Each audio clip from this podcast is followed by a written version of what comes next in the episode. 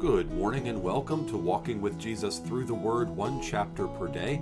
I'm Pastor Jason Van Bemmel from Forest Hill Presbyterian Church, and it is day number 586 of our three year journey through the Word of God. And we come to Hebrews chapter 11. This is one of the great chapters of Scripture. If I were to make a top 10 of what I think are the most powerful, impactful, significant chapters of Scripture, this would probably make that top 10.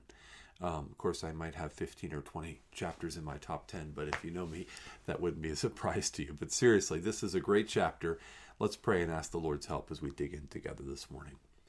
Father in heaven, thank you so much for your love for us, for your faithfulness to us.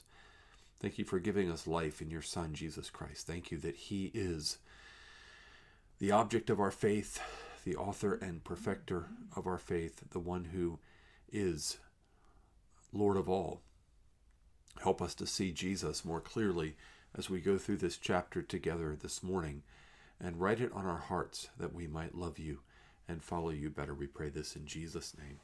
Amen. Hebrews chapter 11. Now, faith is the assurance of things hoped for, the conviction of things not seen. For by it the people of old received their commendation. By faith, we understand that the universe was created by the Word of God, so that what is seen was not made out of things that are visible. By faith, Abel offered to God a more acceptable sacrifice than Cain, through which he was commended as righteous, God commending him by accepting his gifts, and through his faith, though he died, he still speaks. By faith, Enoch was taken up, so that he should not see death and he was not found because God had taken him. Now, before he was taken, he was commended as having pleased God. And without faith, it is impossible to please him. For whoever would draw near to God must believe that he exists and that he rewards those who seek him. By faith, Noah, being warned by God concerning events as yet unseen, in reverent fear constructed an ark for the saving of his household. By this he condemned the world and became an heir of the righteousness that comes by faith. By faith, Abraham obeyed when he was called to go out to a place that he was to receive as an inheritance. And he went out, not knowing where he was going. By faith, he went to live in the land of promise, as in a foreign land, living in tents with Isaac and Jacob, heirs with him of the same promise. He was looking forward to the city that has foundations, whose designer and builder is God. By faith, Sarah herself received power to conceive, even when she was past the age, since she considered him faithful who had promised. Therefore, from one man, and him as good as dead, were born descendants as many as the stars of heaven, and as many as the innumerable grains of sand by the seashore. These all died in faith, not having received the things promised, but having seen them and greeted them from afar, and having acknowledged that they were strangers and exiles on the earth. For people who speak thus, make it clear that they are seeking a homeland. If they had been thinking of that land from which they had gone out, they would have had opportunity to return. But as it is, they desire a better country, that is, a heavenly one. Therefore, God is not ashamed to be called their God, for he has prepared for them a city. By faith, Abraham, when he was tested, offered up Isaac. And he who had received the promises was in the act of offering up his only son of whom it was said, Through Isaac shall your offspring be named. He considered that God was able even to raise him from the dead, from which, figuratively speaking, he did receive him back. By faith, Isaac invoked future blessings on Jacob and Esau. By faith, Jacob, when dying, blessed each of the sons of Joseph, bowing in worship over the head of his staff. By faith, Joseph, at the end of his life, made mention of the exodus of the Israelites and gave directions concerning his bones. By faith, Moses, when he was born, was hidden for three months by his parents because they saw that the child was beautiful, and they were not afraid of the king's edict. By faith, Moses, when he was grown up, refused to be called the son of Pharaoh's daughter, choosing rather to be mistreated with the people of God than to enjoy the fleeting pleasures of sin. He considered the reproach of Christ greater wealth than the treasures of Egypt, for he was looking to the reward. By faith he left Egypt, not being afraid of the anger of the king, for he endured as seeing him who is invisible. By faith he kept the Passover and sprinkled the blood, so that the destroyer of the firstborn might not touch him. Touch them. By faith the people crossed the Red Sea as on dry land. But the Egyptians, when they attempted to do the same, were drowned. By faith, the walls of Jericho fell down after they had been encircled for seven days. By faith, Rahab the prostitute did not perish with those who were disobedient, because she had given a friendly welcome to the spies. And what more shall I say? For time would fail me to tell of Gideon, Barak, Samson, Jephthah, of David and Samuel and the prophets, who through faith conquered kingdoms, enforced justice, obtained promises, stopped the mouths of lions, quenched the power of fire, escaped the edge of the sword, were made strong out of weakness, became mighty in war, put foreign armies to flight, women received back their dead by resurrection. Some were tortured, refusing to accept release, so that they might rise again to a better life. Others suffered mocking and flogging and even chains and imprisonment. They were stoned. They were sawn in two. They were killed with the sword. They went about in skins of sheep and goats, destitute, afflicted, mistreated, of whom the world was not worthy, wandering about in deserts and mountains and in dens and caves of the earth, and all these, though commended for their faith through their faith, did not receive what was promised, since God had provided something better for us, that apart from us, they should not be made perfect. That is Hebrews chapter 11. I'm so tempted to just go on and do the first few verses of chapter 12 because I actually think those first four verses of chapter 12 belong with this chapter since they are the application. It starts with therefore, but we'll get there in just a few days. I think Mike will be doing that one on Saturday. So, faith. This is the Hall of Fame of faith, is how Hebrews chapter 11 is often known. But really, what it what it is is an, an unpacking of what it looks like to live by faith, and what faith is, and how faith lives, and it does so by going through the major figures of the Hebrew Scriptures of the Old Testament and drawing out from the lives of these men and women of faith what faith is and what it looks like to live by faith. And that's because, again, remember the context of the book of Hebrews.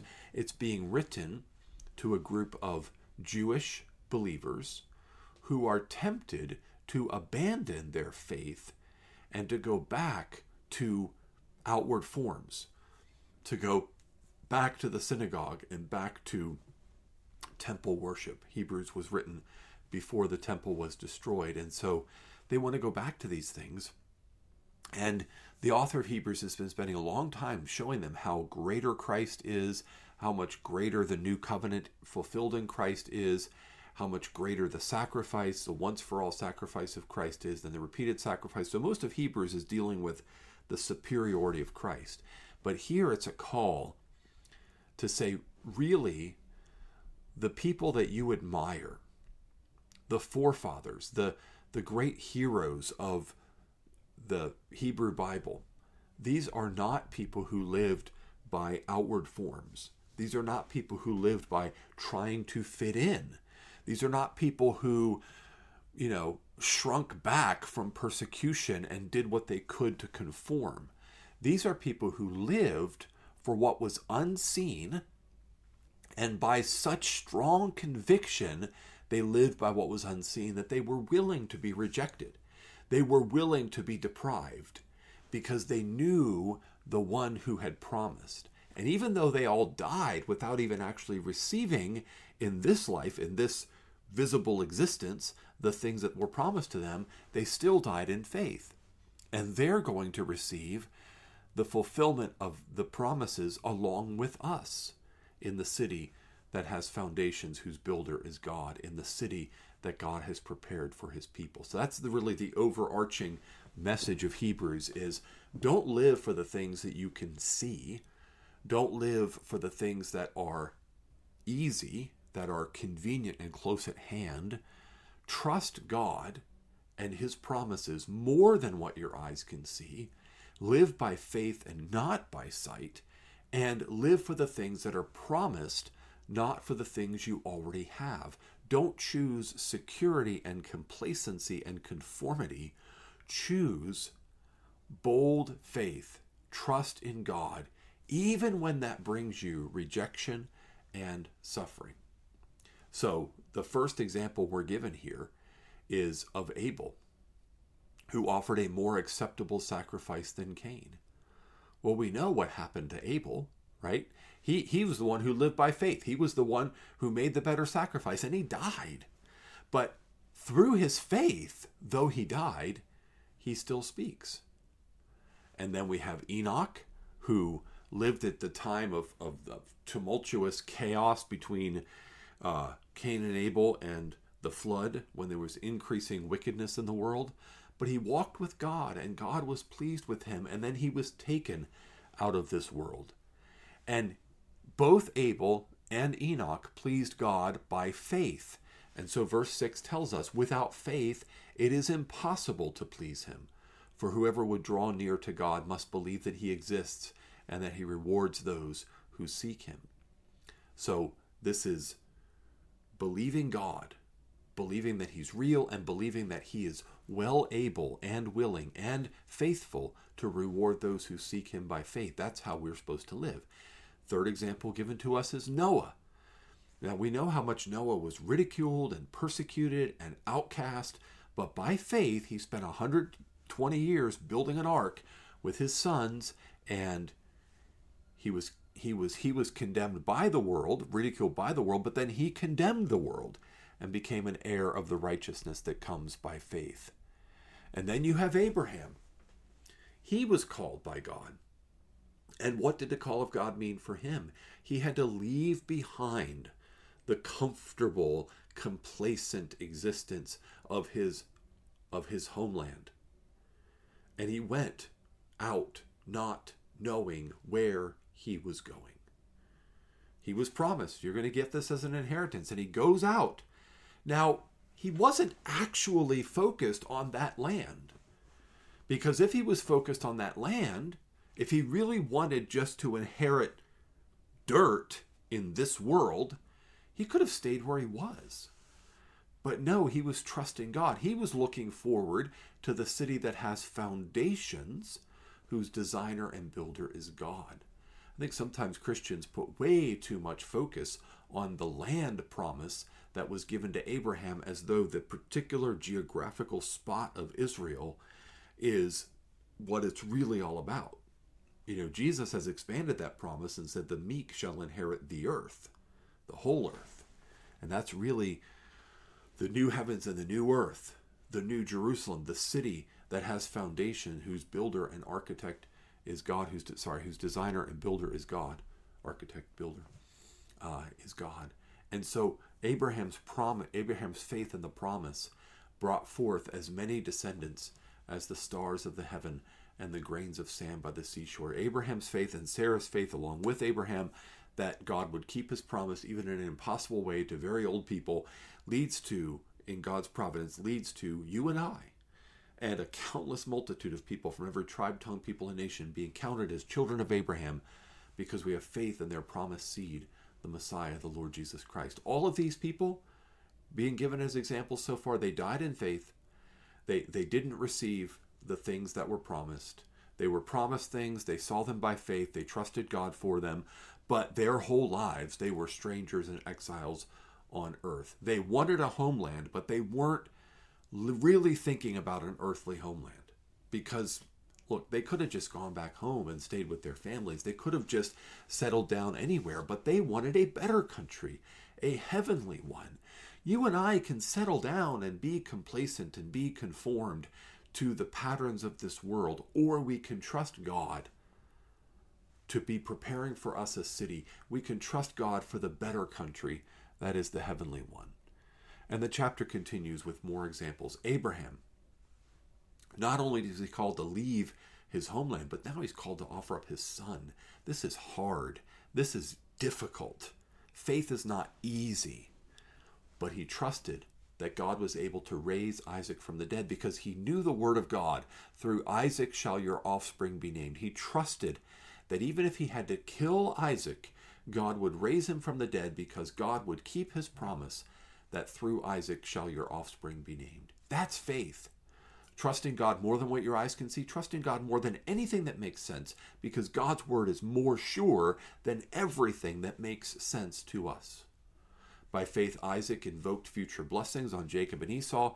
I mean, they're they're he's dying and they've fought with each other and what is he going to do? He sees the covenant promises and he sees the blessings and by faith he's able to do that. And then Jacob, you know, he's in Egypt where the people have had to leave the promised land area because of famine and they're going to be there for hundreds of years, but he's dying on the staff and he's worshiping God and he is blessing the sons of Joseph and he's blessing all of the tribes of Israel. Joseph, again in exile, gave direction by faith. Moses, Moses had such a privileged position that God had protected him from being killed and had put him in Pharaoh's household. He was the son of Pharaoh's daughter, but he said, No, I'd rather be mistreated with the people of God than to enjoy the fleeting pleasures of sin. Anything this world could give me, all the treasures of Egypt are nothing compared to the reproach of Christ. That is better by far because it comes with a far greater reward.